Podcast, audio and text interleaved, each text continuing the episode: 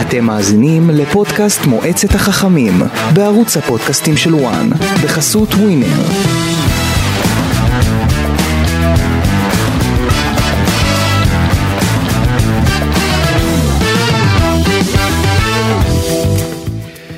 אז אנחנו עם אה, פרק חדש של אה, מועצת החכמים לסיכום המשחק המאוד מאכזב נגד רומניה, הפסד 2-1 שבעצם קובע אה, שבאופן סופי נבחרת ישראל לא עולה ליורו דרך שלב הבתים המוקדם, דרך המוקדמות, יש לה עוד הזדמנות דרך הפלייאוף, זה יקרה בחודש מרץ, שם יהיו שני משחקים, אנחנו עדיין לא יודעים את זהות היריבות. בגדול, על הנייר, כרגע הדברים עדיין תלויים במשחקים שעוד צריכים להיערך אה, בתחילת השבוע, אבל אה, ישראל אמורה לפגוש אה, או את אוקראינה או את אה, איסלנד. אה, למעשה אלו שתי האפשרויות שלנו, אה, קשות לדעתי, במיוחד האוקראינים. ואז בגמר, אם לא קיבלת את אחת מהן, אז היא מחכה לך בגמר, או בוסניה או פינלנד. אגב, זה ב-21, אה, החצי גמר, ב-26 למרץ זה הגמר. כן, אז זה המצב, אנחנו ננסה לדבר כמובן גם על זה בהמשך הפרק. לפני כן נציג את חברי המועצה, גידי ליפקין ואורן קדוש, שלום לכם. מה שלומך? מה שלומכם? עצובים? תראה, אנחנו עצובים ממה שקורה פה במדינה, והנבחרת, במקום להביא לנו טיפה אור, טיפה ונחת. קצת, נחת למדינה, אז היא בשלה, אתה יודע, יצאה לשלושת המשחקים החשובים האלה, סיימה עם נקודה אחת בודדת, זה אכזבה, זה כישלון, אתה יודע, עכשיו יתחילו להגיד אם היינו משחקים בארץ ואם זה ואם ואם ואם. אז זה יכול... ומלכה את מנור. הקמפיין הזה, שיחקנו גם בארץ בקמפיין. הקמפיין הזה הסתיים עוד uh, לפני המלחמה. נכון. Uh, אנחנו תכף נצלול uh, לסיכומו של המשחק, גם הבנתי שהוא פה כמה מרואיינים בדרך, אבל לפני ש, שנגיע לזה אני רוצה לתת כמה נתונים שמספרים את סיפור הקמפיין הזה, שלוש נקודות מתוך 18 אפשריות מול היריבות על מקומות 1 ו-2, זה כולל בפנים את קוסובו, כי בתחילת הטורניר גידי, אני ואתה ישבנו פה בחדר, מולנו ישב אלון חזן, אני דיברתי איתו על שווייץ ורומניה, והוא אמר לא, תוסיף גם את קוסובו, גם קוסובו תיתן fight על המקומות האלה, אז מבין הנבחרות האלה, לקחת שלוש מתוך 18 אפשריות, ככה אי אפשר להפיל לשום טורניר, זו מתמטיקה פשוטה. ואני חייב להגיד לך משהו, תחשוב שאם היית מנצח משחק אחד, אחד, אחד, אחד הכל משתנה. משלושת היריבות הללו, בדיוק. הסיפור אחר, תחשוב כמה הבית הזה היה נוח. אחד. תשעה שערים בתשעה משחקים, אתה על שער למשחק. ברגע שאתה לא מנצח את אף אחת מהיריבות האלה, לא מגיע לך להיות ביורו. נכון. חד משמעית. אתה- זה לא, אתה יודע, זה לא אולי, ואולי, אני רוצה- זה חד אני- פשוט כן. שורה תחתונה. תחשוב על איך הבית היה לטובתך. אני רוצה להרחיב, את ה- הייתה רעה מאוד. אני רוצה להרחיב את היריעה הזו. נבחרת רומניה לא הפסידה אף משחק בטורניר והיא נבחרת נכון. לא טובה. נבחרת שכמעט פיטרה את יורדנסקו, כשאני הייתי ברומניה לפני כמה חודשים, יורדנסקו מעמדו היה על הכף. אם הוא היה מפסיד לישראל באותו משחק, הוא היה הולך הביתה. זה היה הדיבור. עכשיו אתה פגשת את נבחרת שווייץ, וגם הייתי בז'נבה בתחילת הקמפיין, והם דיברו שם על ה-30 מ-30. עכשיו אני חייב להגיד לכם, שווייץ עולה באופן מסורתי לטורנירים מאז 2006, למעט כמה פאשלות ביורו שהיו לה ב-2012, היא פישלה פעם אחת בגדול, אבל, ו-2008 גם, אבל היא עולה לרוב הטורנירים ברציפות, זה הטורניר השישי שהיא מעפילה אליו ברציפות. ואתה לא עולה באופן מסוים. שנייה, זה הקמפיין הכי גרוע של שווייץ, גידי, מאז 2012, עשור שלם של קמפיינים, הכי גרוע שלה, אם נלך אחורנית מ-2012, אז כמובן 2008 שגם אליו הם לא הפילו, ולפני כן, הכי גרוע לפני היה ב-1998, מבחינת חולשת הקמפיין. עכשיו, עוד דבר, שנייה רגע, אני לך רק את המספרים שתבין מה אני מדבר. 2006, מונדיאל, גרמניה, כן. ניצחה חמישה משחקים, שישה תיקו. ב-12 משחקים הפסידה פעם אחת, עלתה. 2010 דרום אפריקה, שישה ניצחונות, שלוש תיקו, הפסד אחד. 2014 לברזיל, שבעה ניצחונות, שלוש תיקו, בעשרה משחקים. 2016 בצרפת, שבעה ניצחונות, שלושה הפסדים. 2018, עשרה ניצחונות, תיקו והפסד למונדיאל ברוסיה. 2020 ליורו, שזה היה קמפיין שככה גם מתנהל תוך כדי קורונה והדברים השתנו והשתבשו תוך כדי, גם שם השיגה יותר נקודות, ניצחה חמישה, עשתה תיקו אחד, שלושה הפסדים. לקטאר היא עלתה למעשה בבית של שמונה אה, משחקים בסך הכל, ניצחה חמישה, עוד שלושה משחקים נגמרו בתיקו, היה לה טורניר לא טוב בקטאר ולכן היא החליפה מאמן, ועדיין, זה הקמפיין הכי גרוע שלה ב-11 השנים האחרונות. ואתה לא ניצלת את זה. אז עוד אבל עוד דבר, והם אתמול עשו תיקו עם קוסובו. עוד לא- דבר, קוסובו, קוסובו הפסידה פחות ממך עד עכשיו. נכון. פחות ממך, זה מדהים. אתמול קוסובו עשתה תיקו נגד שווייץ במשחק העלייה של שווייץ בשווייץ ואנחנו פה דיברנו לפני כמה ימים על איזה כמה יפה היה התיקו נגד שווייץ ואני אמרתי לכם אני לא אוהב את התיקו הזה. אני לא שמח מהתיקו הזה. כי אתה רואה ששווייץ איבדה נקודות מול לא בלרוס, רגע, אבל אתה לא צריך להסתכל על שווייץ. נקודות מול בלרוס ומול רומניה, אבל היא- לקחת אז היא בחשבון- חלשה בקמפיין הזה. נכון, אבל שווייץ לקחת בחשבון שהיא כביכול אמורה לעלות ראשונה. אוקיי, עזוב שעכשיו היא מקום שני והיא יכולה עדיין לעלות ראשונה. אבל עדיין לא. הצלחת, לא, אם, תחשוב איזה בית נוח היה לך, שכמו שאתה אומר, כל הכוכבים, כל הכוכבים הסתדרו לך, ופשוט זרקת אותם לפח. גם אתמול. נכון. קוסובו נותנת גול לשווייץ הביאו שוויון. וגם אתה נתת גול דקה שנייה. מורחק מחיילה. אתה נתת גול דקה שנייה. נכון? כל הכוכבים הסתדרו לך ופשוט זרקת אותם לפח. פעם אחר פעם, תחשוב שאם היית מנצח אחת מהיריבות החזקות שלך כביכול בבית, אחת, אחת, החזקות במרכאות, כן. היית עדיין בסיפור. לא יהיה לך בית כזה נוח עוד הרבה שנים. אומרים את זה כל שנה, אתה יודע, זה מצב. לא, זה בית זה לא בית. לא לא לא, רגע? אה, שנייה, לא, זה לא, בית לא, לא אני חייב להגיד. משהו. איך אפשר לדעת? עזוב לא, את לא. עזוב את השמות של הנבחרות, אוקיי? עזוב שהשמות, מבחינת רמת הכדורגל, מבחינת רמת הכדורגל, הכי נוח הכי שהיה לך, שהיה פה הרבה הכי זמן. נוח לא היה שהיה לנו לך. כזה בית כזה נוח. מעולם.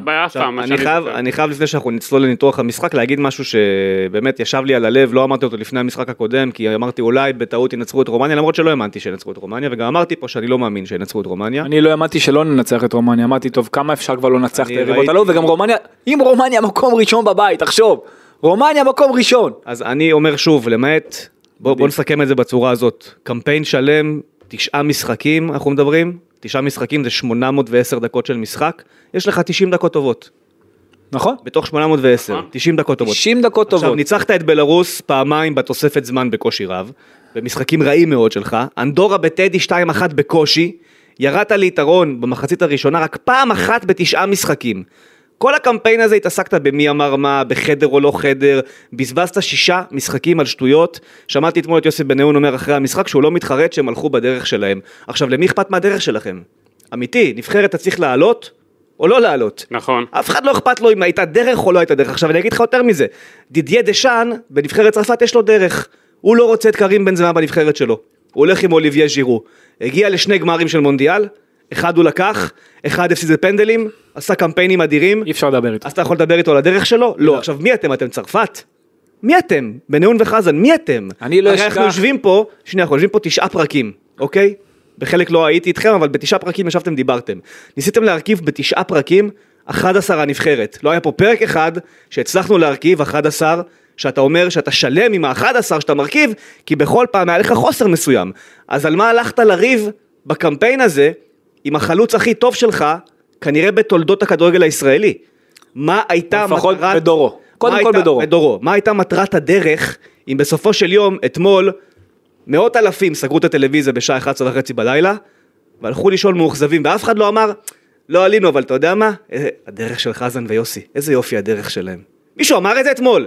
למישהו אכפת מזה בכלל? מהדרך שלהם? למישהו אכפת מהמשחקי כוח האלה? מה, בזמן מלחמה אז כן פתרתם יפה, את אנחנו המחלוקות? עכשיו בזמן מלחמה, נכון? אז, אז עכשיו אין דרך? אז זהו, אז גם את לא המלחמה את שלך, הזה. אתה אמור לבחור מתי אתה מנהל אותה. נכון. זה זה האידיאל. עכשיו על זה שהוא קילל, נתן קללה, אתה יודע כמה פעמים אנחנו שומעים ורואים קללות תוך כדי משחק גם אתמול התעסקו בשטויות לפני המשחק. בדיוק, לפני בוא אני אגיד לך המשחק. משהו על זה. אין לי, אין לי בעיה, נגיד החליטו כי אומרים שווייסמן הקללות שהוא קילל היו יותר. אז למה מחר הוא משחק? רגע, שנייה. אז רגע, החלטת, רוצה- החלטתם שהוא לא בסגל? תעשו את זה יום קודם, מה אתם ביום של משחק מודיעים על זה? גם. כמה שעות לפני? לא, לא. הרי מתחילים, לא, אה, לא. ש- עיתונאים שולחים לשחקנים, אתה יודע, מוציאים אותם מפוקוס. גם זה. מה, למה צריך לי, הכותרות לפני משחק של הנבחרת? צריכים... אבל אני הולך על הגדול אני- יותר, אני אם מסת- הוא עשה דבר כזה חמור, שנייה אורן, אם הוא עשה דבר, יוסי אמר, יוסי בניון אמר, שהוא אמר דברים שאנחנו לא ראינו, כן. לכיוון הצוות שהיו מאוד מאוד חמורים. אם הם כאלה חמורים, למה הוא משחק מחר? תעיף הוא- אותו מהסגל, תעיף אותו מהסגל, תוציא הודעה, שון וייסמן קילל את הצוות המקצועי, ומהיום לא יוזמן לנבחרת. בוא אני אגיד לך, יוסי בניון, מה הקטע? שהיה שחקן, היה לו, לאחר אחד המשחקים, תקרית, אה, החליפו אותו, נכון, והוא התעצבן. נכון. לא לא רק בנבחרת. לא, בסדר, הוא התעצבן, אוקיי.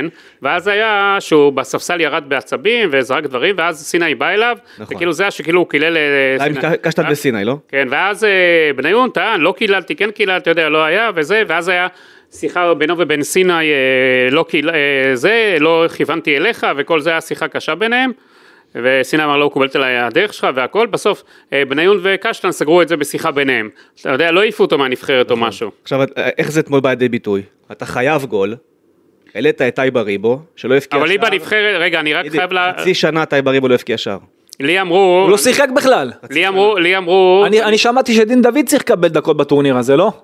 לי אני אמרו, שמעתי שהוא הוא חלק אינטגרלי מהנבחרת, והזמן שלו יגיע, לא? לי אמרו בנבחרת, שהבנו, לא? אה, גורמים בנבחרת שלא הייתה ברירה אה, עם שון וייסמן, כי זה חצה את הגבולות, והוא היה חייב לקבל פה עונש אז ואי אפשר. אז היה. אני אז אם חצה- לא, לא, אז אם חצה את הוא הגבולות. לא, אז משחק. אחד החליטו, כאילו. אז הוא כנראה לא חצה כאלה גבולות. לא, אם הוא חצה את הגבולות- בגלל שהוא התנצל אומרים לא, והכל. הוא, אז אם הוא, הוא התנצל. יתנצל, אבל אם הוא יתנצל באותו רגע כבר, הרי יוסי אמר הוא יתנצל מיד. תכף אנחנו נעלה מישהו את... אה, תקשיב, רגע, אני- חייב לומר משהו. אם הוא לנו. לא, אני חייב להגיד, אם הוא יתנצל באמת מיד, ויוסי אומר, הוא באמת הבין את הטעות והתנצל, כן. גם אלון אמר, הוא הבין את הטעות והתנצל, אז אם הוא יתנצל, רגע, אנחנו תכף נעלה נשמע. רגע. שחררו את זה, יש משחק. כאיש מקצוע אני יכול להגיד לך, לפעמים יש דברים שאתה צריך לדעת להגיב בזמן שלך.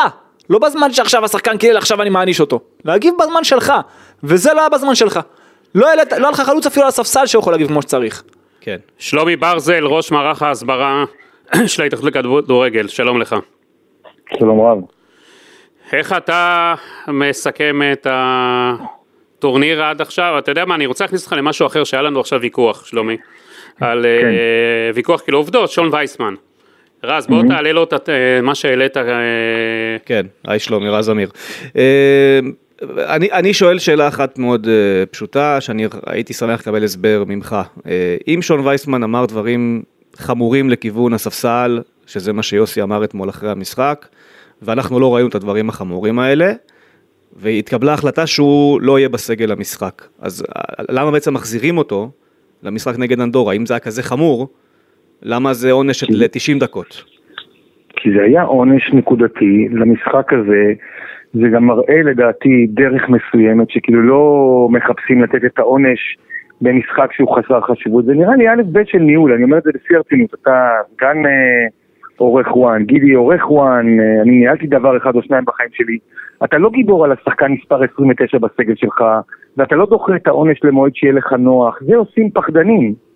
אנשים שמנהלים, כשקורה דבר חמור, וזה דבר חמור, זה דבר שלא אמור לקרות, יאמר לזכות שון, הוא הראשון שהתנצל על הדברים, ויודע אז שהוא אם- אבל שלומי, אם הוא התנצל, למה אי אפשר היה לפתור את זה? אם הוא? התנצל והוא עמד על הדברים, אז למה לא, אתה יודע, אם עכשיו סלחתם אחרי משחק, אז למה, כמו שרז אומר, אם הוא, אם הוא לא היה מתנצל משהו אחר, אם הוא התנצל והכל, הרי יוסי בניון אנחנו יודעים שהוא היה שחקן גם היה כל מיני דברים, ופתרו את זה בסופו של דבר. אני רוצה רק להרחיב לפני ששלומי עונה. שלומי, כולנו, כולנו, רגע, שלומי, כולנו עצבניים עכשיו, אנחנו עצבניים מאז השביעי באוקטובר מאוד. כולנו טעונים, כולנו כעוסים, יש הרבה מטענים שכל אחד סוחב איתו. עשה שון וייסמן מה שעשה אחרי הגול שלו, אני מסכים במאה אחוז, שאם היו שם קללות, צריך לגנות את זה, וזה גועל נפש, ואוי ואבוי. אבל... אולי גם צריך להבין טיפה את הצעד האנושי בכולנו, כולנו פה מאוד מאוד מאוד עצבניים. אנחנו כל היום מתעסקים בזעם מאז השביעי באוקטובר, ואם אתה אומר שהוא התנצל, חושב- למה אי אפשר היה לפתור את זה בהתנצלות רז, וקנס כספי נגיד? אני, אני אומר עוד פעם, אם לא הייתה התנצלות, ואם לא הייתה הבנה שכולנו קצת לחוצים, שון וייסמן היה עולה על מטוס הרבה לפני המשחק אתמול, ולא נמצא עם נבחרת ישראל. זה נורא נורא פשוט מהבחינה הזאת. עכשיו, דבר נוסף, בחייאת דינקום, נבחרת ישראל לא הצליחה לעמוד במטרה שלה, לא שון וייסמן היה משנה את זה, לא אף שחקן אחר היה משנה את זה, אוקיי? עזבו, אפשר להגיד את זה זה? נראה לי, אני, בוודאי שאפשר להגיד את זה, איך? בוודאי.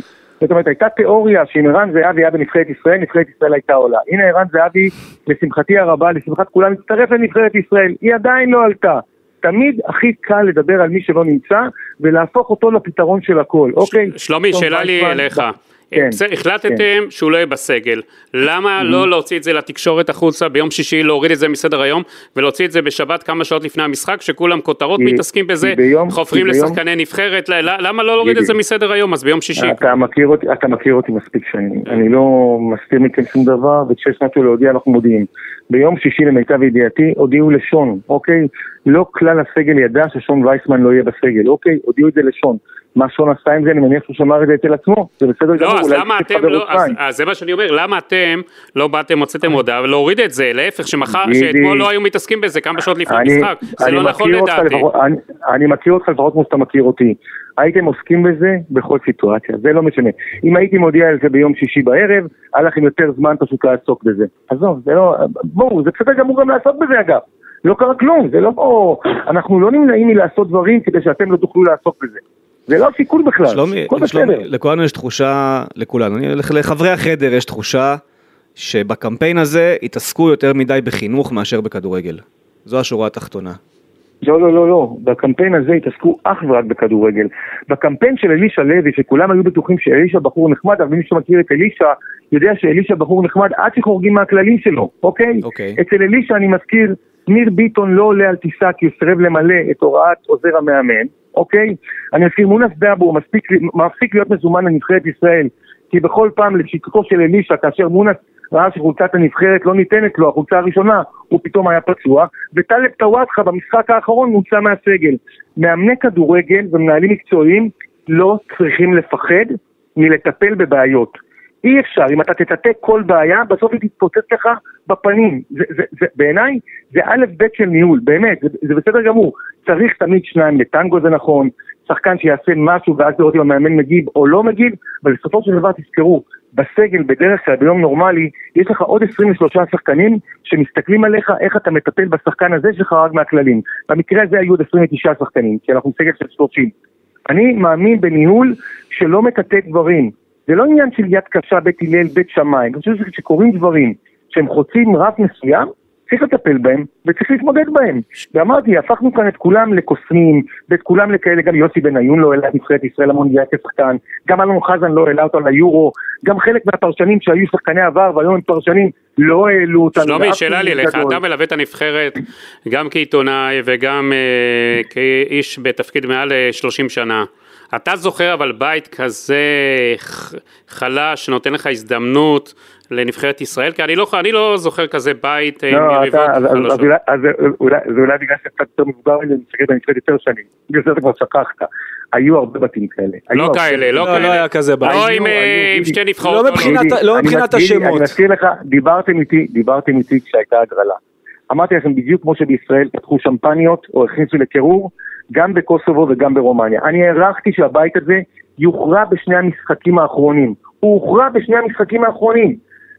זה, מה שקרה, זה היה ברור שהבית אני הזה חושב יהיה מאוד שהוא טוב. הוכרע היית מנצח את הרבה- קוסובו בבית, הסיפור הרבה האחר. לפני יכול כן, אני חושב, שלומי. אבל, יכול להיות, אבל עדיין, עדיין אתמול הגענו לסיטואציה, וגם צריך להגיד כל הכוכבים הסתדרו לנו, כאילו צריך לדבר על הכוכבים שלא הסתדרו לנו, אבל הכוכבים הסתדרו לנו מבחינת התיקו בין שווייץ לקוסובו, הגענו למשחק של באמת קלאסי, להיות או לחדול. אז אף פעם.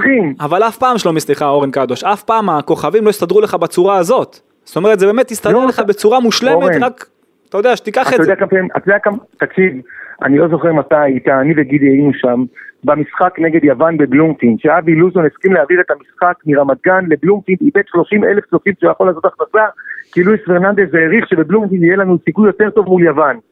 ישבנו שם בשמש, ניצלנו, ובסופו של דבר יוון ניצחה אותנו. פגשנו נבחרת אוסטריה, בדקה ה-90 קיבלנו גול, והיו הרבה מקרים כאלה, אוקיי? זה לא אומר שום דבר ולא צריך לעשות שום הנחות, שום הנחות לקמפיין הנוכחי, הכל בסדר. רק אני אומר, היו הרבה בתים שבהם לפעמים קיבלנו נבחרות עם שמות יותר סקסיים מרומניה, אבל באמת נבחרות שכבר הסגל שלהם מגיע לכלל מיצוי, ובסופו של דבר העובדה היא נורא פשוטה, למעט מונדיאל 1970, לא, לא עשינו את זה. לא אוקיי, שלומי, לא אז. כאחד שמלווה את הנבחרת, אם אתה צריך לה- לה- להצביע לנקודות, למה עוד קמפיין כושל? למה זה קורה לנו שוב? אחרי אה, שראינו בקיץ ש- הזה דווקא היה לנו נחת מנבחרת הנוער, מהנבחרת הצעירה. נכון, נכון. אז, אז אני אגיד את זה ככה, זה הכל מצטבר, שום דבר בעיניי הוא לא תירוץ, אבל, אבל אלה עובדות, אה, נדמה לי שעל העובדות כולנו נסכים, אה, אה, לאן מנתבים את זה מכאן זה עניין שכבר אולי ויכוח, אבל אני לא רוצה שזה יישמע כתירוץ, אוקיי? אני חושב שהכדורגל הישראלי נהנה מבציר מדהים.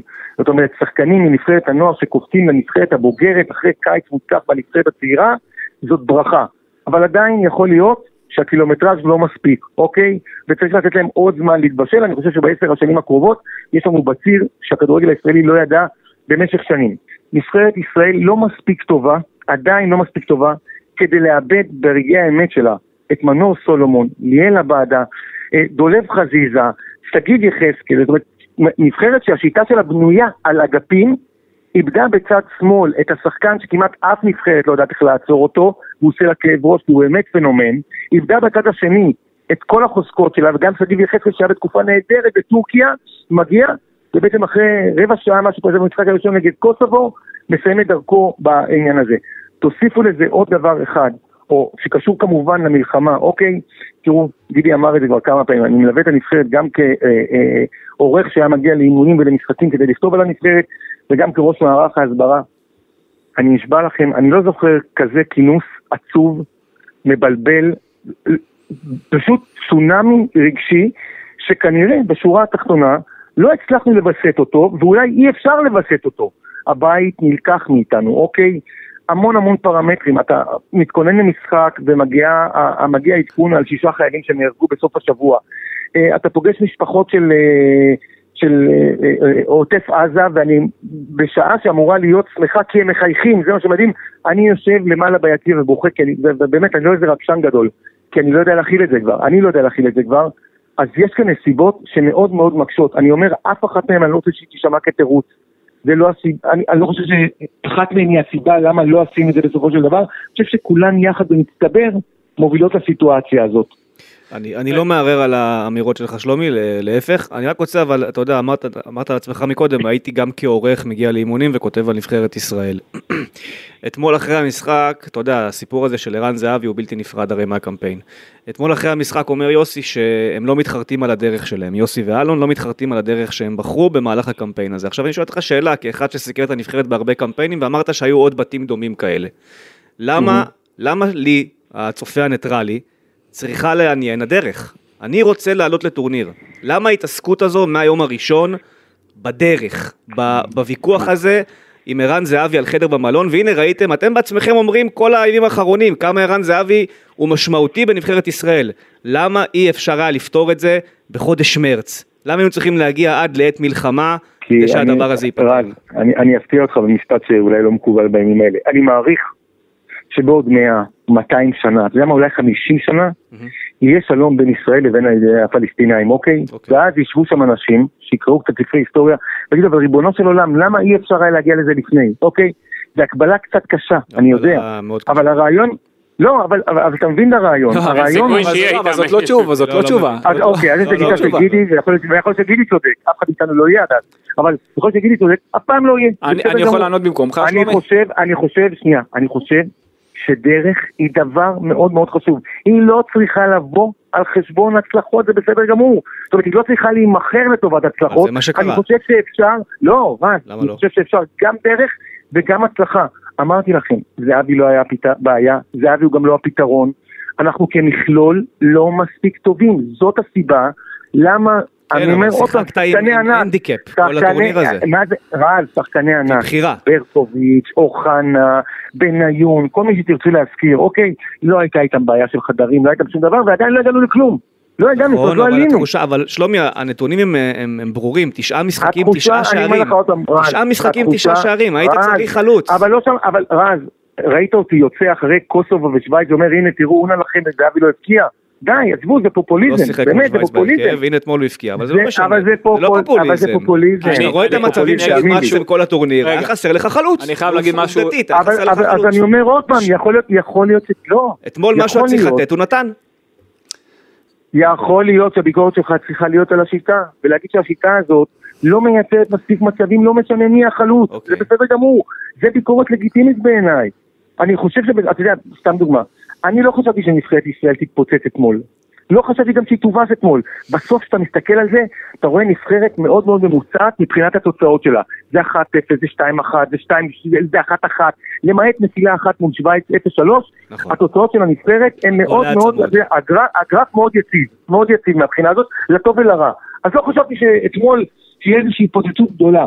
אני אומר, מבחינת רצון, שמע, כולם רצו, אבל ברגע האמת, לא מספיק שחקנים הגיעו למעמד, זאת עובדה, זה, אני, זה לא בהכרח... אי אפשר להאשים רק את השחקנים, אני, אני מסכים איתך, אני מסכים לא, איתך לא, באופן אישי. אתה, כולם, ברור, אבל חס וחלילה, אני לא מבין את זה על השחקנים. אתה יכול להגיד שהמאמן היה יכול לעשות יותר, אתה יכול להגיד שהמנהל מקצועי נשבע לך, אתה יכול להגיד אפילו שראש מערך ההסברה יכול לעשות יותר. הכל בסדר, בסוף זה אורגניזם אחד, זה כולם. אחד תורם לו וכל, נכון, וכל אחד. זה כולם בלי יוצא מן הכלל. לא אני לא מפיל את זה על אף שחקן ולא מפיל את נכון. זה על השחקנים.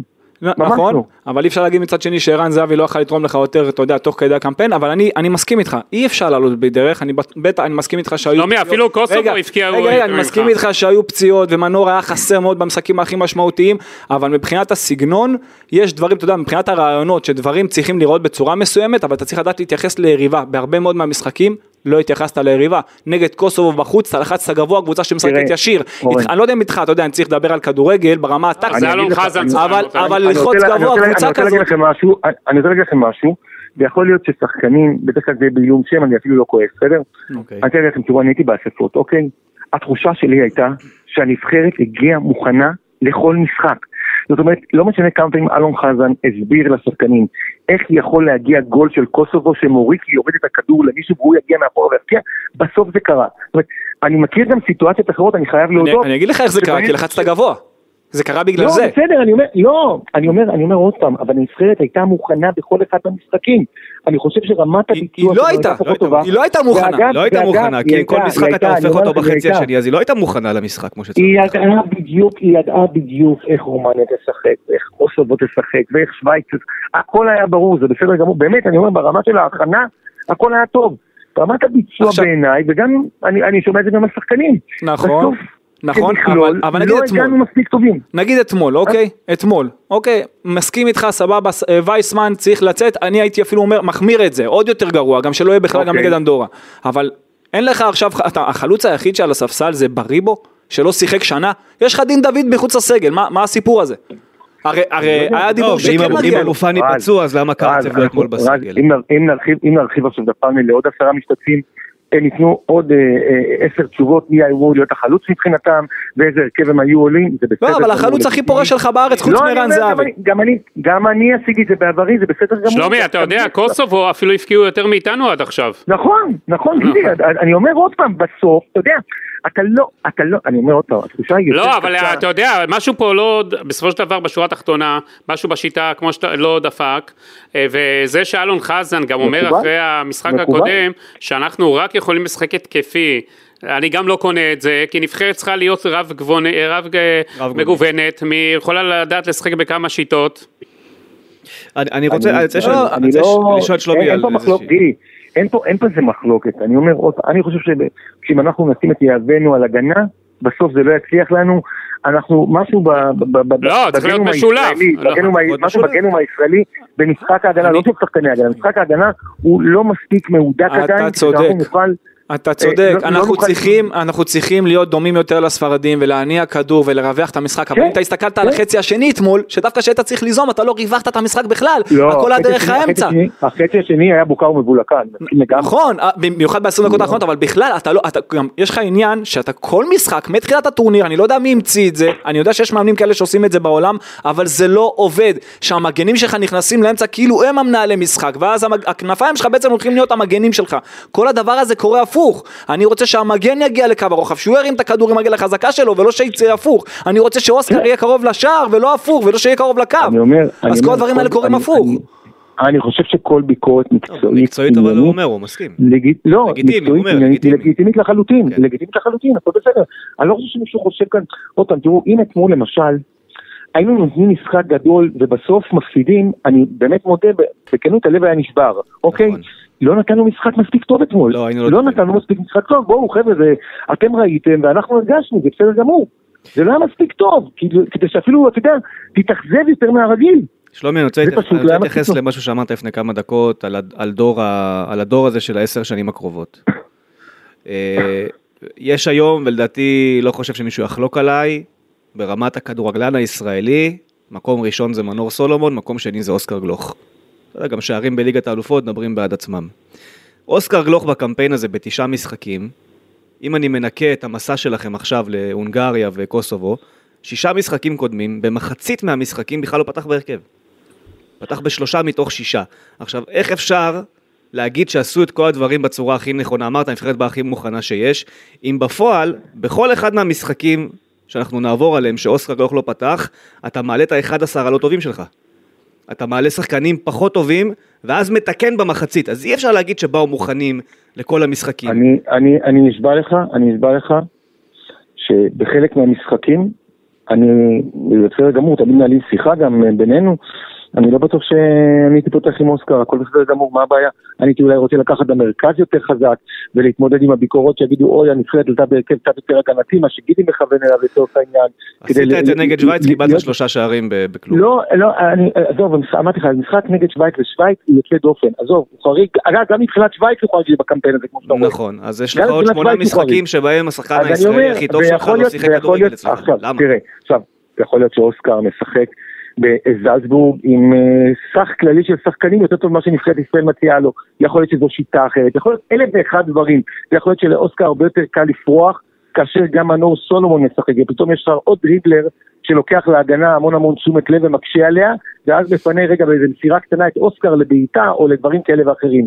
יכולים להיות המון המון הסברים, אני חושב שגם אוסקר בכנות תגיד לך שהוא לא חושב שהוא מיצה משהו מהפוטנציאל שלו, לפחות בשלושת המשחקים האחרונים. פשוט לא אחד, לא להתבלבל, זה שלושה משחקים. בטח לא אתמול. אני חושב שלמעט המחצית נגד שווייץ השנייה, שהייתה מחצית אה, סבירה, גם לא להיסחף, לא לעוף יותר מדי. הייתה מחצית סבירה, אוקיי?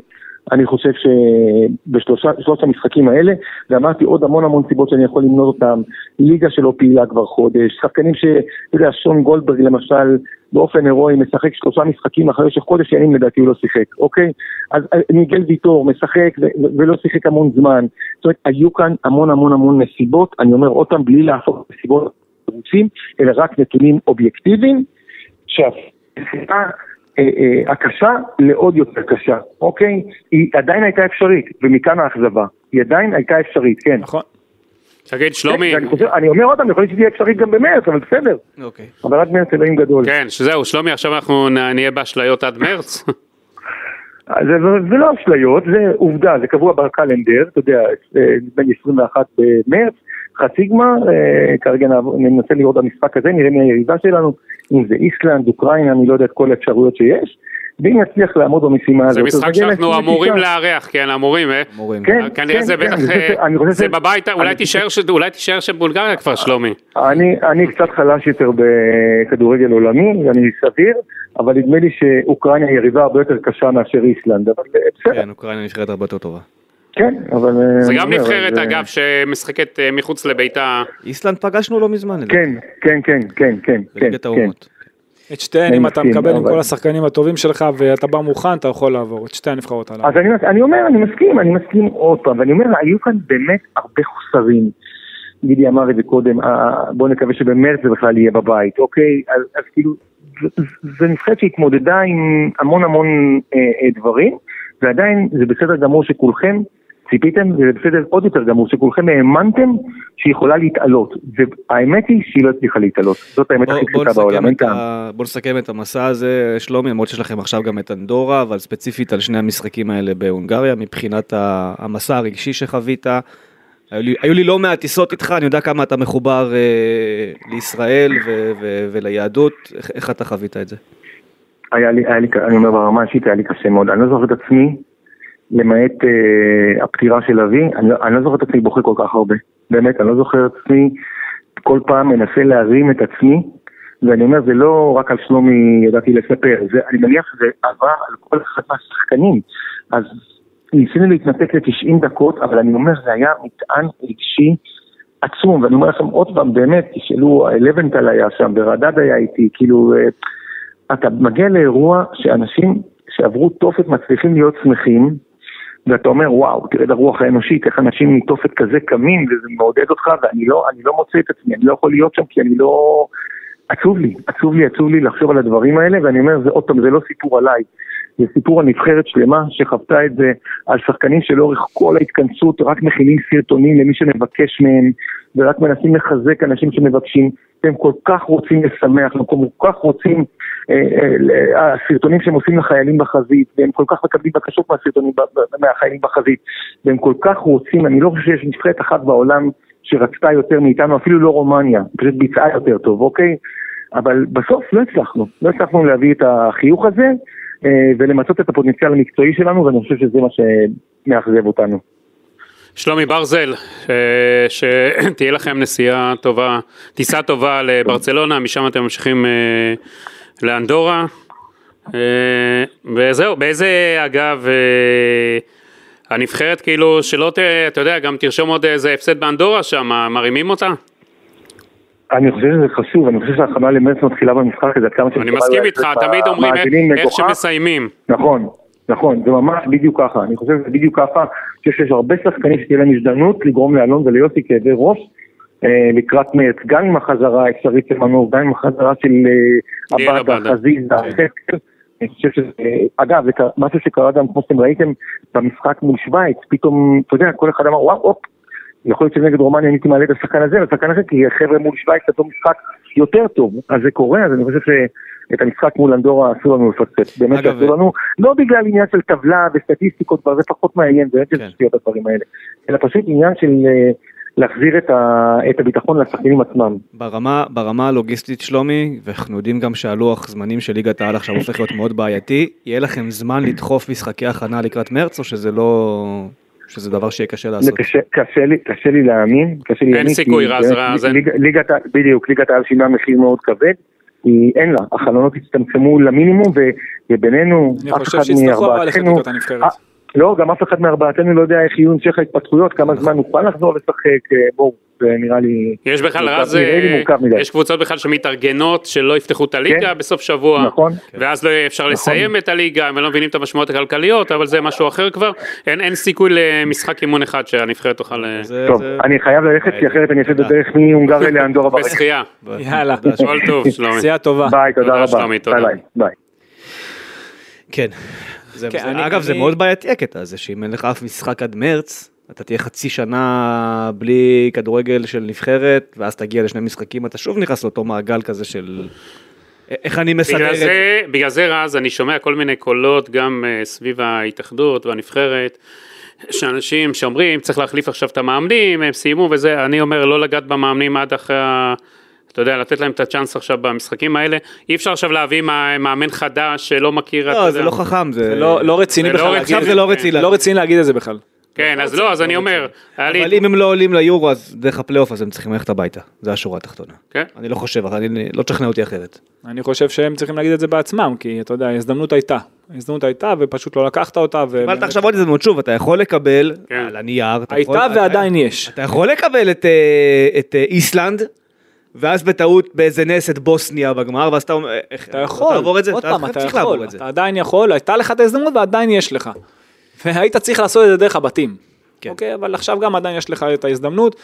ותשמע, אני באמת, אם עכשיו אנחנו ננתח את המשחק, אז אתה יודע, המשחק נפתח לך טוב. מה זה טוב, אחי? נפתח לך... הכי טוב שאתה יכול לפתוח. נפתח לך נדיר. בחלומות הכי ורודים שלך לא היית חלמת ככה. דקה שנייה, זהבי עם הראש, הרמת קרן של גלוך, ויטור, אתה יודע, מיישר לו שניים, אתה יודע, שתי נגיחות ברחבה זה בדרך כלל המהלך שער. בדרך לקרן היה מהלך יפה. נכון, הכל היה באמת נכון עם הכדור עומק של זהבי, שהכניס את דור פרץ, שאישר את זה כמו שצריך. זה חזק, יפה. הנבחרת, אתה יודע, היא, היא לחצה גבוה, נבחרת, אתה יודע, רומניה באה להניע כדור, רומניה באה לנסות להניע ב-4, 2, 3, 1, באה לשחק, באה ליזום, ואתה לחץ אותם וזה התלבש לך כמו כפפה, כן. זה בא לך טוב, אבל אחרי שכבר עלית ל-1-0, אין שום סיבה שתהיה חשוף למעברים.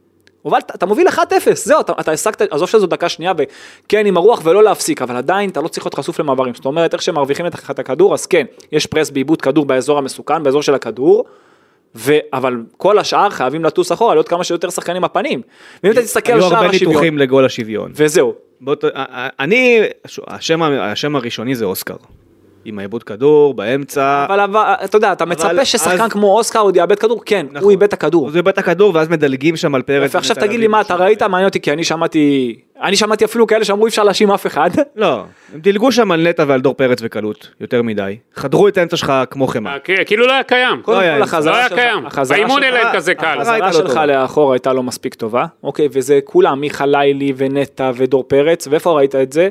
שהרי כשחילצו לאוסקר את הכדור, אז הכדור הלך לימינה שלהם, וראית את אה, נטע לביא נמשך, במקום לשמור על האמצע, הוא נמשך, נמשך לאגף. שמאלה שלו, בדיוק, נמשך לאגף. עכשיו, בזמן הזה, צ- דור פרץ היה חייב לקרוא לו, שאין לו מה ללכת לשם, הוא היה חייב לטוס פשוט לרוץ אחורה ישר, ולא לרוץ אלכסונית לקו.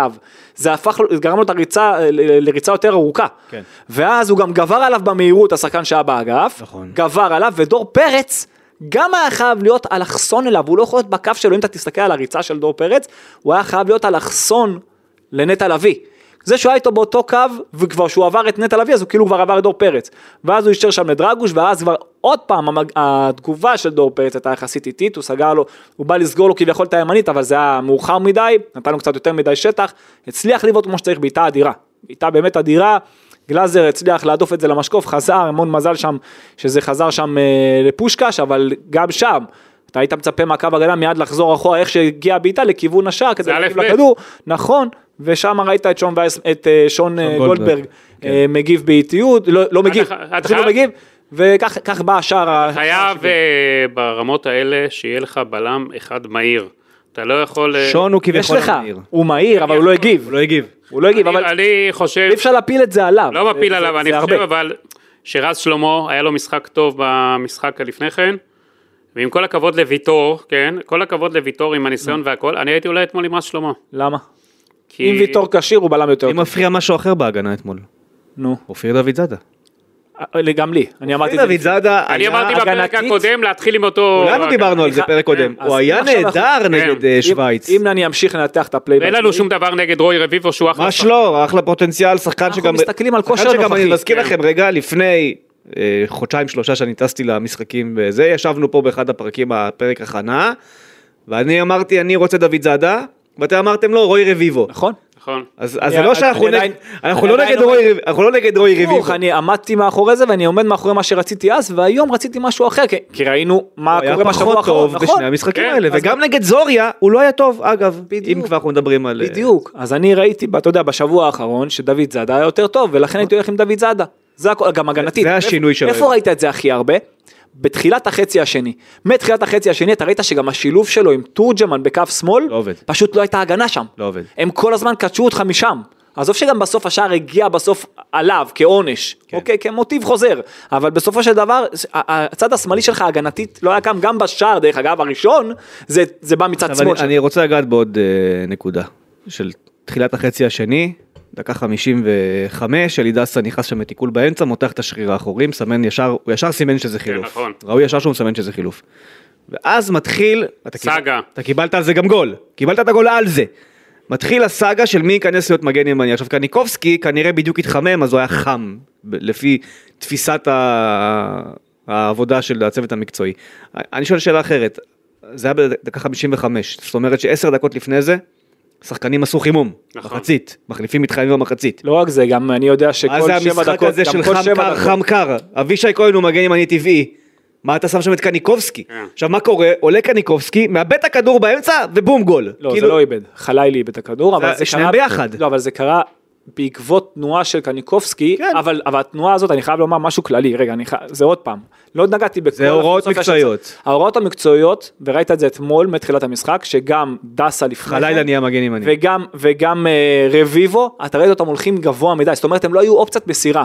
ודסה ורביבו גם עשו את זה דרך האמצע, ואז באו החוצה הרבה מאוד מהפעמים. וגם כשהם היו בקו אז הם היו ממש גבוהים מדי, זאת אומרת גם אם אתה רוצה למסור להם אתה לא יכול. קניקובסקי נכנס על אותה עמדה, עמד ממש גבוה, הוא לא, לא יכלת למסור לו. מי ירד למקום שלו? חלילי, כן. חלילי קיבל את הכדור מוויטור אם אני לא טועה, ואז הוא ניסה, ניסה לאשר לאמצע, איבד את הכדור. מזה, זה- מזה התחיל המעבר. חלילי איבד את הכדור, התחיל המעבר, ואז הם עשו באמת מעבר מדהים, מצ... אה, משמאל לימין עברו כמו שצריך. רביבו בהתחלה, אני לא יודע אם הוא נתן לו, או שזה יצא לו כמו שצריך, נתן לו את הקו, נתן לו את הימנית שלו של חאג'י שהיא פחות טובה, ניסה, ניסה לאשר לאמצע, ויטור הרחיק, הרחיק את זה לתוך יצא, הרגל לו, שלו. יצא, יצא לחאג'י הכי טוב שבעולם, חזר אליו חזרה. רביבו, רביבו היה חייב, רביבו היה חייב להיות קרוב אליו יותר. היה חייב להגיב יותר מהר, להיות קרוב אליו יותר, ניסה, בא לו דווקא בפינה הקצרה, וגם לגלאזר היה חלק בשער בשביל זה אני אמרתי לך. מקודם על רז שלמה. אה, לא, אבל ויטור לא אשם. אבל ויטור, לא תקשיב, אשם בגול ויטור הזה. אבל יש לו בעיה שהוא לא בכושר. הוא לא אשם בגול הזה. בסדר, אבל הוא היה פחות טוב. אני לא, אני אומר לך רז שלמה. אתה יודע במה הוא לא היה טוב? דווקא בהנעת כדור. שם הפס שלו היה טיפה, הוא טיפה לא היה בסדר. איבד מלא כדורים, נו, בגלל אני זה אומר, אני דווקא אומר. בהנעת כלל כדור. דווקא בהנעת אגב, כדור. עוד דבר שאני אבל רואה, הגנתית הוא היה בסך הכל בסדר. או- מי שהיה לו קמפיין לא טוב זה אוסקר גלוך. נכון. שאני חושב שיש בעיה איתו בנבחרת. לא, אתמול לא היה לו. זה לא, אבל זה לא קמפיין. אתמול. כמו שאמרתי על הנתונים גידי, מתוך תשעה משחקים רק בחמישה הוא פתח בהרכב. אוקיי, נגיד לא אתמול. אני סתם אתן לכם. הוא הולך כל הזמן שמאלה. הוא לא פליימקר, זה לא ברקוביץ' וכיודע מזה שבא לקבל, הוא נוטה לקחת שמאלה, ואז יש לך שם ערבוביה בצד שמאל. אבל אתה ראית שזה הרגל 4 3 הפוכה- 3 הוא אוהב את הרגל הפוכה להיכנס פנימה, ואז זה יוצר לנו בעיה. בגלל שהיית, צריך לפתור את זה, כאילו, שהיית, איך עושים את השילוב איתו. אז אני אגיד לך, בגלל שהיית ב, ב, מבחינה התקפית ב-4-3-3 ולא ב-4-2-3-1, אז הוא לא היה 10 והוא היה 50-50 יותר משמאל, אוקיי? ואז שהוא כל, הוא כל פעם יצר את המשולש ביחד עם רביבו ותורג'מן. מצד שני היה לך את המשולש של דור פרץ עם חלילי ודסה. אז זה מה שהם ניסו לייצר, זאת אה, זאת התבנית. אגב, זו זהו, התבנית. ערן זהבי גם שוחרר מהסגל, כן. בהתאם להחלטת הצוות הרפואי והמקצועי, בגלל עומס, אז הוא גם אה, בעצם אה, סיים אה, את דרכו בנבחרת כרגע. כן. עד, כרגע. אה, עד מרץ, עד אין- מרץ. לא אמורה להיות בעיה, נראה לי. אני חושב. כן, ואתה יודע מה הכי מטריד אותי? שדווקא כשנקלעת לפי, לפיגור אחרי ה-2-1, וגם עוד מלפני זה, אתה לא הגעת למצבים בכלל. לא הגעת הגעת לשום בכלל. והם כן הגיעו למצבים. וסיימת את המשחק עם שני שחקני הגנה ושמונה חלוצים. בדיוק, עכשיו לא היה לך איזון בכלל, זה היה ממש חרבו דרבו, יש שיר חדש כזה, הבנתי? כן, של... אז זה מה שהיה במשחק הזה. נכון. הבומים קדימה, מה יוצא אני מרוצה, ואני, כאילו, יש לך כל כך הרבה זמן, תגיב כמו שצריך, תשחק אותו דבר. כאילו אותו דבר, אתה יודע, תנסה להניע, תנסה ליזום, תרווח את המשחק. כל הזמן דרך האמצע בכוח, הם עומדים נמוך, כאילו, כאילו עשית הכל נגד. ואתה רואה שאתה לא מגיע למצב, אתה לא מגיע למצב, אתה לא מגיע, עוד, עוד דקה עוברת ועוד דקה עוברת, במקום בוא נעשה קצת משהו אחר, נרווח אותו יותר, נשים שני שחקנים על הקווים, הפוך, חילוף הפוך, חלילי יוצא שהיה הכי טוב, עזוב את העיבוד כדור שלו, היה הכי טוב על המגרש, יש ויכוח? לא. היה הכי טוב על המגרש, יוצא החוצה. אז מה, מה עשית פה? שם פתאום בריבו כזה, מה עשית פה? באמת, הניהול משחק של אתמול, אני לא רוצה להיכנס לפרטי פרטים, כי גם דנו בזה וזה סתם מעצבן, אבל באמת ש... אני פשוט אומר שמקצועית, אני- אני, אני אני באמת מקצועית לא- לא חולק, במאה אחוז חולק על מה שאמר פה שלומי ברזל, ואני לא חושב שהנבחרת הגיעה מוכנה לאף משחק בטורניר הזה. אמרנו לו את זה. מה אני רוצה רגע היא להמשיך את לא מה שאמרת. הגיעה מוכנה לאף משחק בטורניר הזה. אי אפשר, לסיים, אה, איך הוא רוצה, אה, אלון חזן רצה להשוות, כן? שהוא משחק גם, עם- שיחק גם עם זהבי, טוקלומטי, תורג'מן ובריבו ביחד, מה זה סטארט-אפ חדש של אה, ארבעה מספרי תשע? זה כמו של פעם, שאומרים, אה, אין גול, תכניס חלוץ. וגם אה, ויטור עלה למעלה. אין, לא זה- שמת גול, בוא נכניס עוד חלוץ, אבל זה זה לא עובד. כאילו ככה. לעשות הפוך על הפוך על הפוך, שאולי יתפוס. זה שוב, הוא רצה לייצר בלאגן. לייצר בלאגן. ואם ייפול גול לא. בטעות אז יהיה גול. אז אתה לא יכול לייצר בלאגן נגד הגנה מסודרת. אתה יכול לייצר בלאגן אם עכשיו לוחצים אותך ועושים לך, אתה יודע, את הפרס, אבל כשהם מחכים לך נמוך, עם קו של חמישה וארבעה, אם זה בקישור ואם זה בהגנה, אוקיי, כשהם כל כך מסודרים, עומדים נכון, אתה חייב לייצר יתרון איפשהו. אתה, אתה יכול לעשות את זה דרך הקווים, כי הם מצופפים לאחור, הולכים אחורה ומצופפים, אתה חייב לייצר יתרון בקווים, ושם בקווים, במקום שיהיה לך יתרון, כל פעם רק שחקן אחד. ואז במקום, אני- במקום שאתה תראה שם את המגן שמרים כדור, אתה יודע, שיסתובב החוצה לשחקן שבא מהפנים, אתה רואה כל פעם את הכנף שלך הולך, אה, הולך להרים את הכדור. נגעת מקודם בחילוף של חלילי, אני ציפיתי, אתה יודע, לא, לא, לא דיברנו על זה, לא, בפרק לפני לא, לא ניתחנו לעומק את רומניה, ואולי זו הייתה הטעות. כי אם הייתי, אם הייתי יושב על נבחרת רומניה לפני, לפני הפרק הקודם, אני ספציפית, אז כשדיברנו פה על ההרכב, מי צריך לפתוח, ואמרנו תורג'מן מצד שמאל, הייתי אומר לכם לא. מהסיבה הפשוטה, שמולו עמד מגן ימני, שאני לפני חודש שידרתי איך הוא פשוט התעלל בוויניסיוס. שיתק את ויניסיוס בברנבאו על המהירות.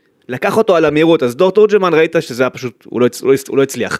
עכשיו, מה שאני ציפיתי שיקרה, זה שחלילי יעבור צד, ותורג'מן הוא זה שיוחלף.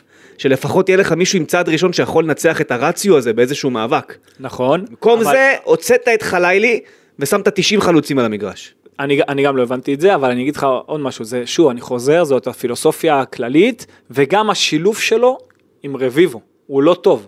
השילוב שלו עם רביבו מבחינה הגנתית, שלך, הגנתית מצד שמאל, הוא לא טוב. ובטח שאתה דורש מרביבו לבוא לאמצע כאילו הוא הקשר ההתקפי, וממנו מתורג'מן להיות המגן שמרים כדור עם רגל, עם רגל הפוכה. זה הכל, הכל היה הפוך, הסידור הזה לא נכון, הציוות הזה, השילוב הזה, הכל לא נכון. וזה מה שהכי פגע בך. גם אותו דבר זה גם פגע בך מהצד השני. אם הייתי, אתה ראית, חוץ מפעם אחת, חוץ מפעם אחת, שתורג'מן קיבל את הכדור, ואז הוא עשה את החיתוך, עשה עבירה, ואז רביבו עשה לו את העקיפה, במקום לתת לו את הכדור לפני, אז הוא סחט עבירה. אתה ראית עוד עקיפה של רביבו לתורג'מן במשחק? ראית, ראית אותו עוקף אותו, עושה לו את העקיפה, את ה overlap לקו? לקו הרוחב? לא קרה, אותו דבר. מצד שני זה לא קרה. עכשיו דסה עוד עשה את זה כמה פעמים, כי הוא עמד גבוה וקיבל את הכדורים, אז לא כי הוא עשה עקיפה לחלל, אבל הוא עשה את זה דווקא, דסה מבחינת, אתה יודע, personal, מבחינת הוא עצמו, הוא בא טוב אתמול, אבל אתה רואה שההוראות שלו, עם כל הכבוד לחזן ולכל הצוות שלו, ההוראות פגעו בו. ההוראות פגעו בכ- בכ- בכל הנבחרת. בגלל זה אני אומר, כל ה... גם אמר פה שלומי, שהוא אמר, בא- באו מוכנים לכל משחק, לא באת מוכן לכל משחק, אני חושב שההכנות המקצועיות היו רעות בכמעט 90% מהמשחקים, והדבר הזה שאני מתקשה להבין ואני לא אבין אותו לעולם, וגם אורן מדברת הרבה בפרקים של אה, מכבי תל אביב, וגם בשידורים שאנחנו עושים ביחד. התבנית הזו, שפעם אחת פפ בביירן מינכן עשה אותה, ואז באיזה שני משחקים בסיטי אולי, הוא ניסה את זה שוב, של מגן שנהיה קשר. הוא עשה את זה עם קאנסלו במנצ'סטר סיטי. לא יכול לראות את זה. בביירן הוא לראות עשה את זה עם. קימיך, אוקיי? אלו שחקנים top level, שחקני על. שחקני על, כן. וזה עבד לו נקודתית. והניסיון של כל מאמני העולם לקחת את הרעיון הדבילי הזה ולהעתיק אותו, מה המחשבה מאחורה, מה אתם מנסים להשיג? לייצר- למה אני צריך את רוי רביבו במרכז המגרש? מה הוא תורם לי שם? בדיוק. מי הוא? הוא אבא שלו, הוא חיים? הוא לא חיים, נכון? אז למה הוא צריך להיות שם באמצע? למה אני צריך את דסה אני שאלתי שאלה פשוטה. שישחק ב- בקו של דור פרץ, ושדור פרץ ישחק בקו של דסה. דור פרץ הוא מגן ימני, אני לא מבין מה אתם רוצים לעשות. מה הרעיון מאחורי זה? מה התזה? מקצועית. ולא עדיף את רביבו כזה שירים עם השמאלית שלו מהקו מה זה הרוחב? אה, אני לא עדיף את רביבו שירים עם השמאלית שלו לא מהקו הרוחב במקום זה. שינהל את המשחק זה באמצע. קורה גם במכבי תל אביב הטמטום אני הזה, לא- לא לא מצליח זה. להבין מה אתם רוצים להשיג, אין שום, אין תכלית. אין תכלית. אין שום לוגיקה איזו מאחורי, הנעת כדור, מה זה תורם? כלום. חוץ מלייצר כאילו עניין, מה אתה עושה? הפוך, כשאתה מאבד כדור הגב שלך חשוף, אתה מקבל גולים על זה בלי הפסקה, מה אתה מנסה להשיג בדבר הזה? אני... אני רוצה שהכנף, משתגע מזה. רגע, עכשיו אם הכנף, דרך אגב, למה בצד ימין, הנה שאלה, שאלה לי אליך, אתה מכיר אותי טוב. פילוסוף, מועצת החכמים, רגע, כן. יאללה, דברי חוכמה. כן. למה בצד ימין. זה עבד יותר מאשר בצד שמאל? למה בצד ימין? למה אתמול ראית עבד צד ימין יותר בצד טוב? מאשר בצד אה, שמאל? כן, למה זה עבד? אתה יודע למה? דרך אגב, אבל גם משחק קודם, למה? לא, לא, אתמול, רגע. שנייה, יש לנבחרת הזו גם נטייה לשחק כל פעם על צד אחד, אחד. גם במשחק הקודם, רוב המשחק הלך על צד אחד. לא, אבל המגן השמאלי של רומניה הוא לא טוב, אז זה היה טוב לשחק עליו. החצי השני גם השילוב של אה, תורג'מן עם רביבו הלך בסדר, עם, אה, אה, דוד זאדה היה טוב. אבל אני אשאל אותך עכשיו על אתמול, אוקיי, למה בצד ימין זה כן עבד בסדר, יח- ביחס לצד שמאל, שהוא היה לא קיים אתמול, למה? כי מדי פעם דסה עלה גבוה. כן, אבל אתה יודע מה העניין, מה ההבדל בין דסה וגם חלילי כשהוא היה שם על הקו, הרי חלילי קיבל על הקו כמו שתורג'מן קיבל על הקו. אוקיי, הרי הכנפיים שלך היו כאילו המגנים. יש להם עוצ- יש להם עוצמות של הרגל, שהם יכולים לרוץ עם כדור ברגל ולא צריכים להעביר את הרגל אבל הפוכה. חלילי איזה רגל יש לו? הימנית. יפה. כן, כן, ותורג'מן מה קורה? רגל אבל הפוכה, ואז הוא מג-. ואז הוא מכניס את הכדור עם- עם- עם הגבהה אלכסונית פנימה, וזה הפו- וזה קל להגנה. נכון. קל להתמודד עם זה. אבל כשחלילי מגיע עד קו הרוחב ואז מוציא רוחב, ראית אה, כמה כדורי רוחב שהוא הוציא. זה הכוח של חלילי. בדיוק, אבל בגלל שהוא כבר ימני על הקו, אבל אם אתה כבר משחק עם שחקנים כמו סולומון כזה, באידיאל, אוקיי, סולומון כזה, ו- ואצילי כזה, סתם אני נותן שמות סתם, אוקיי. אוקיי, סולומון ואצילי, רגליים ש- הפוכות. שברגל הפוכה, אתה לא יכול להשאיר אותם על חייב הקו, כל הקטע שאתה רוצה אותם קרובים לשער, שיוכלו לבעוט לשער, זה הרעיון, רעיון, נכון. אוקיי, ואני לא יכול להבין שהם נשארים בקו, הם לא המגנים, וזה משגע אותי, לא רק אצלו, אצל כל מאמין שעושה את זה, אני לא יכול להבין את זה, אם הוא עם רגל הפוכה, קורה? אם הוא רגל הפוכה, אם הקו שלך רגל הפוכה, תכניס אותו לאמצע. ואז מה קורה בעצם? הם נשארים על הקו.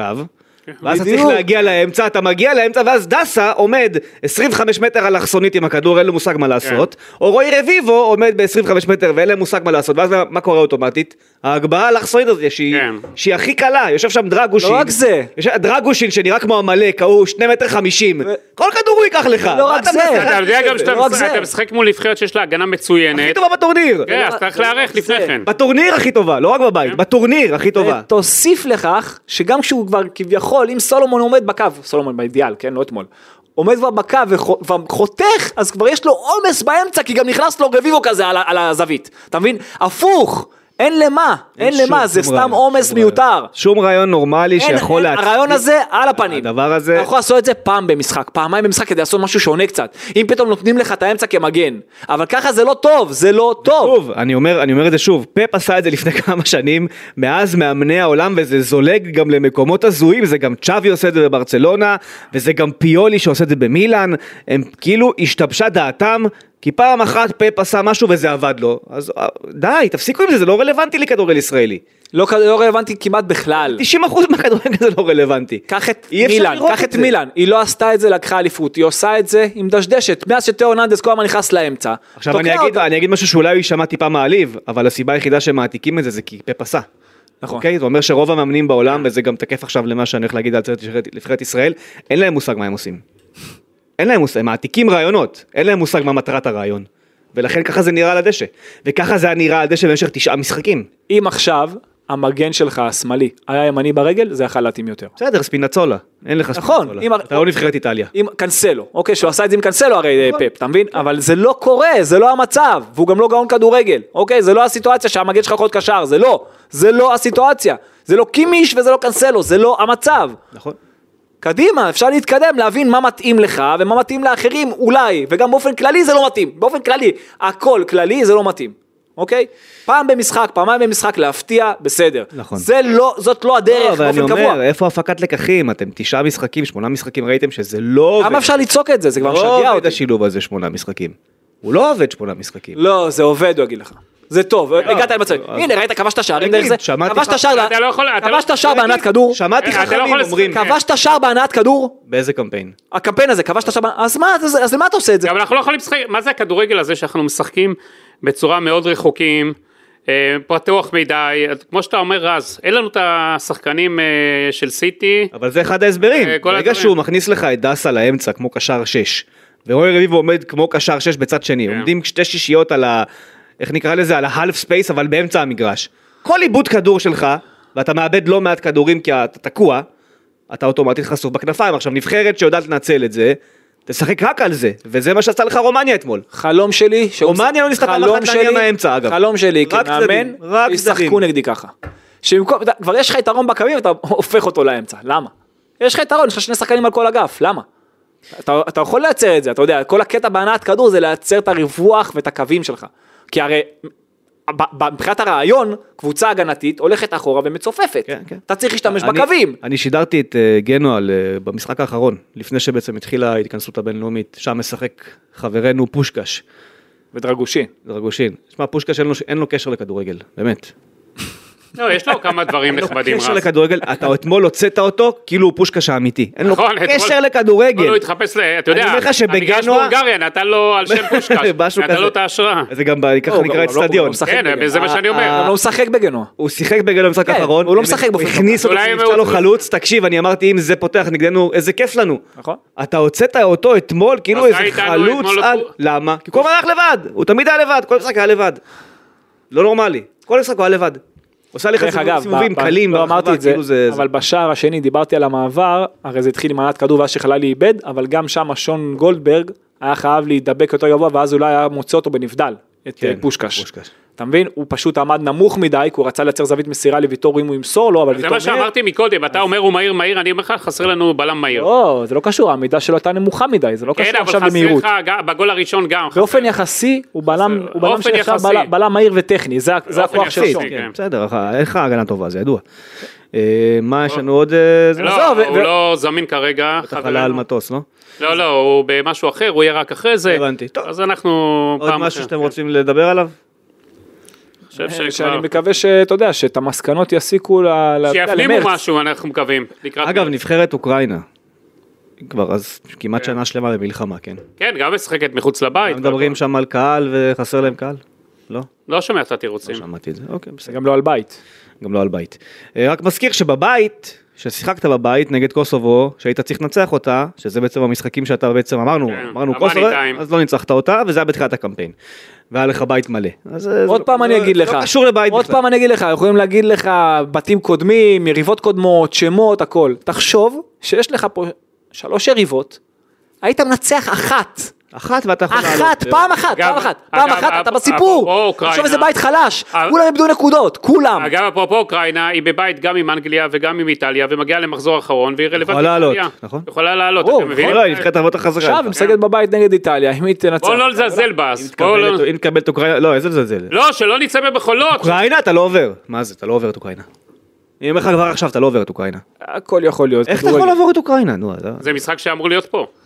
גם אם, יכול להיות גם פה ב- ב- כן. ליד ה- ליד המשרדים שלך, זה לא, זה לא, לא תעבור אותם, גם לא בכדורגל פה במסדרון. נבחרת הרבה יותר טובה ממך, בפער יותר טוב, אבל אל תהיה פסימי, ראינו את מקדוניה מעיפה אתכם את אומרים, איטליה. אולי מנור יחזור, אולי עבדה יחזור, שניהם בפציעות של חמישה חודשים, איפה הם חוזרים? אגב, עבדה עוד אה, שבועיים, של- שלושה שבועות צריך לחזור, אם לא יהיה לו כאבים והכל, הוא? בשלבי הסיום של השיקום שלו. איך, אבל אמרנו חמישה חודשים כשהוא לא, לא אמרנו חמישה חודשים. אני אומר לך שיש לו... יש לו... עד מרץ בוא נראה. יש עוד זמן. ישחק אבל? יחזור וישחק בסלטיק עם כל מה שקורה שם שם עם הקהל? זה יכול לעבוד כאילו? יש לו ארבעה חמישה שבועות נשאר לו לשיקום, אוקיי. זה אני, אתה יודע, עשיתי בדיקה של זה, ובוא נראה, אתה יודע, איך שם משתלב, מה שקורה שם, עכשיו יש רגיעה שם, אגב. כן? כן. טוב, אני על עבדה לא בונה, הוא נפצע תמיד באימון המסכם. אז, אז אתה מדבר על עבדה, צריך לדעת לבנות קצת יותר את חלילי, כן הוא צריך לשפר את הפס, את הנגיעה הראשונה שלו צריך. לשפר. סיומת. הנגיעה הראשונה, את הנגיעה הראשונה, הנגיעה האחת שלו צריך לשפר אותה, אבל תשמע, הוא מטוס, הוא כל הזמן חושב לעומק, הוא חותר למגע, הסוויץ' ההגנה והסוויץ' ההתקפי שלו, כל הזמן הוא הראשון שמגיב, המשחק לחץ שלו טוב, המשחק הראש שלו טוב, יש בו משהו, צריך אבל עדיין ללטש אותו, אה, צריך להפות ולכן גם אם עבדה לא יהיה, אז שם יש תחליף באמת ראוי, באמת, קדימה, אם מסתכלים על זה קדימה, בעוד כמה חודשים הוא ממשיך לשחק במכבי חיפה, אין לי ספק שהוא יהיה ראוי. אני רוצה לפנות מפה באמת להרבה הרבה הורים מקשיבים לפרקים שלנו עכשיו. יש לכם ילד שהוא רוצה לשחק כדורגל, תהפכו אותו להיות בלם. שם נמצא הכסף. בלם ישראלי, טוב, שם יהיה הכסף שלכם. לא יכול להיות שאנחנו לא מגדלים אף בלם מאז... יש לך יש לך למקין בישראל, איך זה יכול להיות? מה אתה בן חיים? לא. גידלת אף בלם. יש לך למקין, למקין שלא משחק. נכון? אוקיי, אבל למקין זה אחד. ילד, כן. לא מספיק לך עדיין. אתה צריך שניים. תשקיעו בלגדל, תשקיעו בבלמים. אם אנחנו רוצים באמת, כמו שאמר ברזל, בעוד עשר שנים, עשר שנים. תגיד לי איפה, רז, סתם, מכבי תל אביב למשל, שמשקיעה שם עשרות מיליוני כן, לא כזה, אין- אף אחד לא בא להיות? בלם. אתה שואל אותם למה, מה קורה שם עם זה? לא רוצה, אף שחקן שמגיע לא רוצה להיות בלם. זה ברמה שרבים איתך הורים, יודע, זה אומרים לא- לא, הוא קשר, הוא קשר, זה זה ההורים. בוא אני אספר לך, יש שם מכיר את זה עם מחלקות נוער. מכיר את זה, עברתי את זה עם שחקנים, והיו לי שחקני נבחרת, מחלקות נוער, שהיו קשרים, והזדזתי אותם להיות בלמים, כי הסברתי להם, הם הבינו, ודרך אגב, הם היו שחקני בוגרים בליגת העל, קורסיה כזה, אוקיי? היה קשר, קשר נבחרת. קשר נבחרת, אה, אה, אה, ראיתי שמבחינת הגובה שלו וה, והסגנון שלו ומה שהוא יכול לתת לקבוצה ולאן הוא יכול להתפתח, אז אמרתי קשרים כמוהו יש ויהיו, אבל בלמים כמוהו אני לא בטוח. אוקיי, ובטח לא בגילאים האלה שהוא יכול להתבלט יותר. הפכתי אותו לבלם ואתה רואה, אז היום פתאום שחקן, יכול להיות שהוא, יכול להיות שאתה יודע, אם הוא היה קשר אז הוא היה קשר ליגה לאומית, אז עכשיו כבלם הוא בלם ליגת על. שוב, צריך לדעת לייצר את זה, זה לא מה שהאבא רוצה ולא מה שהילד רוצה. אם אתה רואה שהנתונים שלו, זאת אומרת, הוא לא נייד מספיק כדי להיות קשר, אבל יש לו טכניקה ומשחק ראש ו- ועוצמות טובות, אז כן, תהפוך אחד כזה לבלם טוב, לא בעיה. אני תמיד חוזר ל- לסיפור של טוריחו ובן בן יאיר, שהוא ב-2013 אמר לו, בוא תהיה מגן שמאלי, אתה עושה קריירה של מגן שמאלי בנבחרת, תהיה לך קריירה של מגן שמאלי, והוא אמר לו לא, והיום ששואלים את בן יאיר מה הטעות הכי גדולה, אז הוא אומר, לא הקשבתי אז לטוריחו אני, אז אני ב-2013. עשיתי את זה עם דורון ליידנר, ודורון ליידנר שהיה כנף והזזתי אותו להיות מגן וכולם אמרו לי בהפועל, למה הוא משחק? הוא לא צריך לשחק, בגיל נערים, למה הוא משחק ולמה הוא צריך לשחק? אז הנה. עידן הוא זמין כעת, נעלה אותו לזה הרווחנו זמן, דקות. עשינו פה, כן יאללה, בוא נעלה אם הוא. זמין, שזה. אה, טוב, בסדר, אז... צריך לדעת לזהות את זה, צריך מאמנים טובים, צריך לדעת לה, לה, להסביר לילד, לשחקן, שאיפה הפוטנציאל שלו, איפה הכסף, איפה הוא יכול באמת לעשות קריירה. שון גולדברג אגב לא גדל כבלם. שון גולדברג דווקא גדל כבלם, ואז נהיה וזז מגן להיות שמאלי, מגן. ואז כן. בכר החזיר אותו בלם. ותמיד טענתי שהוא בלם יותר טוב, דרך אגב, היה את זה עם הרבה מאוד שחקנים, גם איציק עזוז שהיה פעם שהוא חבר שלי, יכל להיות בלם מצוין אם הוא היה שנים בלם, אבל שיחקו איתו מגן, הרבה מאוד שנים. יש היום מגן שאתה חושב שיכול להיות בלם? או קשר? צריך לחשוב על זה, אבל אני בטוח שאפשר להסיט. אלא אנחנו עכשיו עם... אה, עכשיו דור פרץ כזה, הוא יכול להיות בלם מצוין, אז עכשיו אני לא חושב שהוא צריך להיות בלם. קדוש, אנחנו עכשיו עם עמית לבנטל, שליח רואן אה, למשחקים בהונגריה. עמית, מה שלומך? וואלה, אה, נחמד, יש פה, יש פה הכל חוץ מנבחרת ישראל שתנצח, אתה יודע, ו... אתה יודע, באנו בשביל זה, ובאנו עם הרבה תקוות ל- לשמח את המדינה וקצת לתת לה, לחבר'ה מהעוטף בעיקר קצת גאווה, ובסוף, אתה יודע, זה תמיד אותו סיפור עם נבחרת ישראל, ויש לא מעט תירוצים ונסיבות מקלות, אבל אה, בוא נגיד את תכף האמת. אנחנו ניגע את עמית, עמית, אני הבנתי שרז, אתה יודע איפה עמית היה? אפילו באופרה שם, הוא... הלך לראות? כן, הלך האמת לראות. שהוא אמר לי מראש שהוא רוצה ללכת. כן, טיפוס- קלאסי. מה יותר... אבל אה, הרסו לך נסיעה כן, לברצלונה. מה יותר אה, זה, אופרה או הנבחרת? מה? זה כבר, תשמע, הנבחרת זה אופרה אחרת, כמו שאומרים, אבל לא, בוא נגיד שאם היינו מדגדגים את הרמה שהייתה באופרה, אז היינו עולים ליורו בלי לאבד נקודות, כי אני ראיתי, אני עדיין חוויתי חוויה חוץ גופית שם, או. בבניין האופרה המפואר שככה קיים 140 שנה, והייתה אופרה מדהימה, אמנם בגרמנית, כן, לא כל אחד מתחבר, יפה. כן, תשמעו, ה- מה אני אגיד לכם, קצת התבאסנו על הנבחרת, כי אם נדבר קצת כדורגל, אז uh, בסוף, אתה יודע, אפשר לתקוף את חזן פה בהחלטה כזו או אחרת, אבל uh, חברים, אם אנחנו לוקחים את שלושת המשחקים האלה, הוצאנו נקודה אחת, ובשלושת המשחקים השחקן שעבד הכי קשה זה היה שר גלאזר, שמנע תבוסה מול קוסובו, ועצר את שווייץ, ועצר את מולגה, ואתם יודעים, אז נכון, יש לנו כמה נסיבות מקלות, שחקנים חסרים, אנחנו לא בבית, אנחנו ככה שחקנים שלא צחקו חודש, אבל uh, הנבחרת צריכה לראות הרבה יותר טוב, וגם בניון וחזן uh, הסכימו עם זה, ש, שלא נראינו טוב, ובמשחק הכי גדול לא, לא הופענו אתמול, uh, והקישור שלנו היה רך מדי, לא, לא עמדנו בלחץ, ומה, אתה יודע, אכזבה קשה, אני חושב שהנבחרת הזו יש לה בעיה קשה בהגנה, אין לנו בלמים מספיק טובים. קישור אחורי אה, שהוא כאילו חוץ מאבו פאני די רך ו- ולא הגיע למשחקים ובסוף אה, קצת כאילו שכחו שערן זהבי חזר, את הקאמבק של ערן זהבי פה מרוב שנבחרת לא הייתה בעניינים. עמית, אתה ליווית אה, את וחבל. הנבחרת מקרוב בימים האחרונים. אם אתה צריך להצביע כן. על הנקודה, מה, מה, מה גרם לכישלון של הנבחרת? אין, אין מילה אחרת, זה כישלון גדול, חוסר ההצלחה הזו.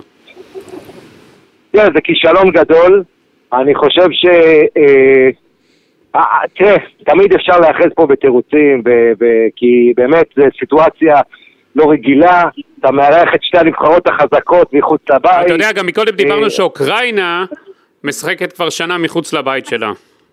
נכון. בסוף תראה, יש פה כמה עניינים, ואתה בכדורגל מודרני הדבר הכי חשוב, זה, האלמנט הכי חשוב זה שטחים.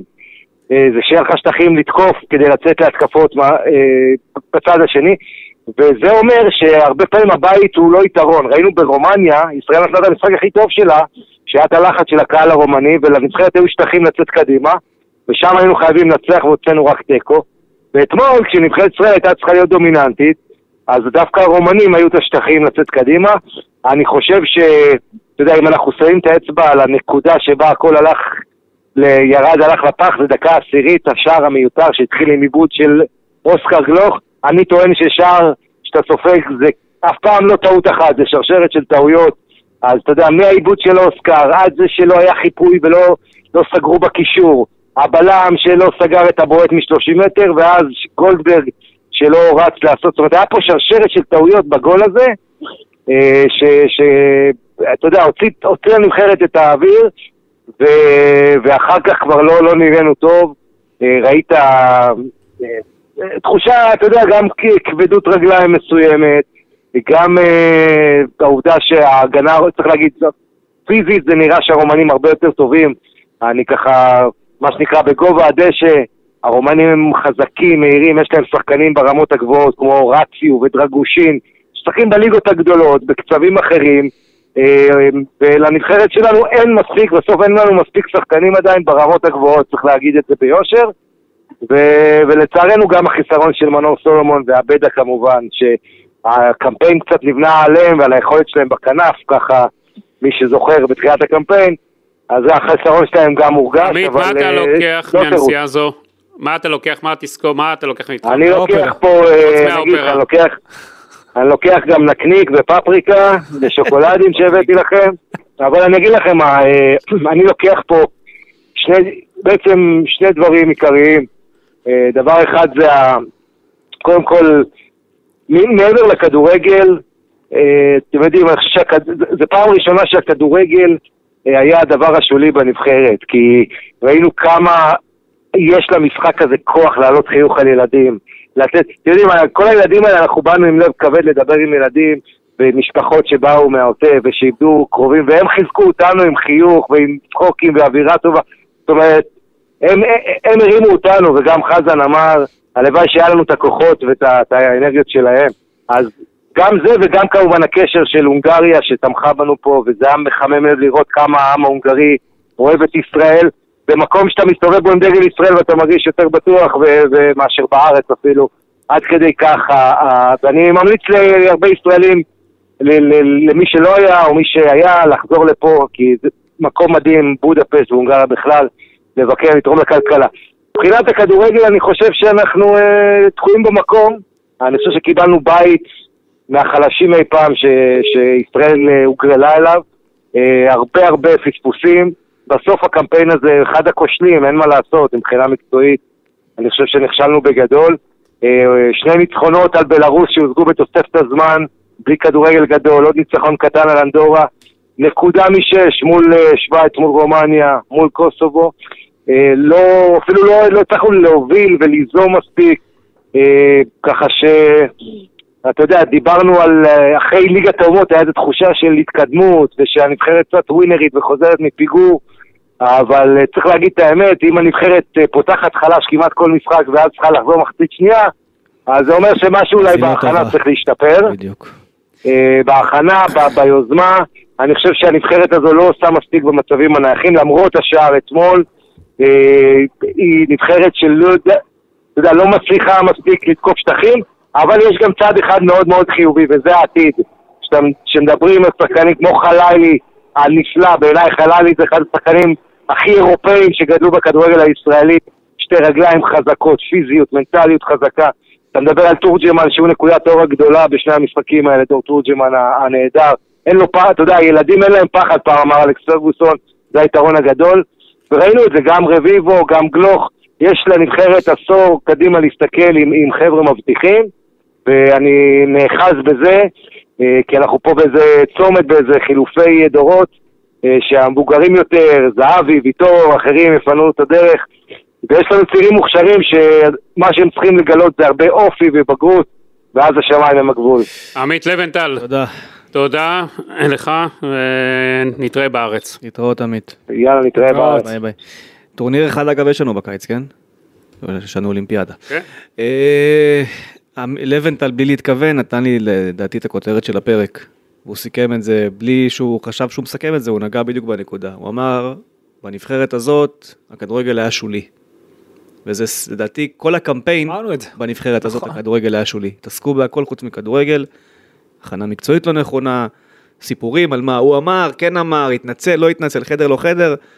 בסוף הקמפיין הזה הכדורגל היה שולי. היה יותר חשוב הדרך המשמעתית מאשר התכלס. כמו שאורן אמר, אם זה היה מגובה בתוצאות על הדשא, אהלן וסהלן, זה לא היה. לא, גם אם זה היה מבחינת, אתה יודע, כדורגל נטו, כן. מקצועי, זה היה שם, אי אפשר לדבר כלום להגיד. נכון.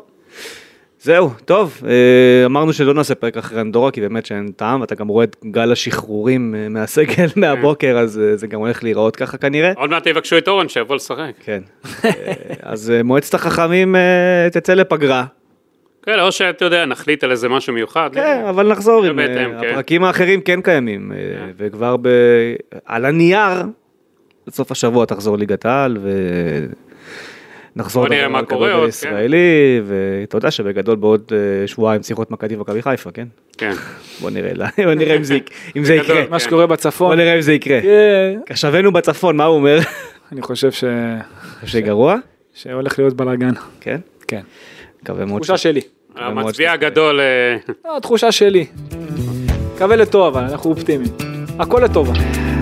כן, אה, אני מקווה שבאמת הם יעזו לראות איזשהו טיל שנגיב הפעם במכה כזו עוצמתית שהעולם החופשי השתגענו, כי באמת שנמאס לי מכל ה... מהטפטופים. גם לי. יאללה, להתראות.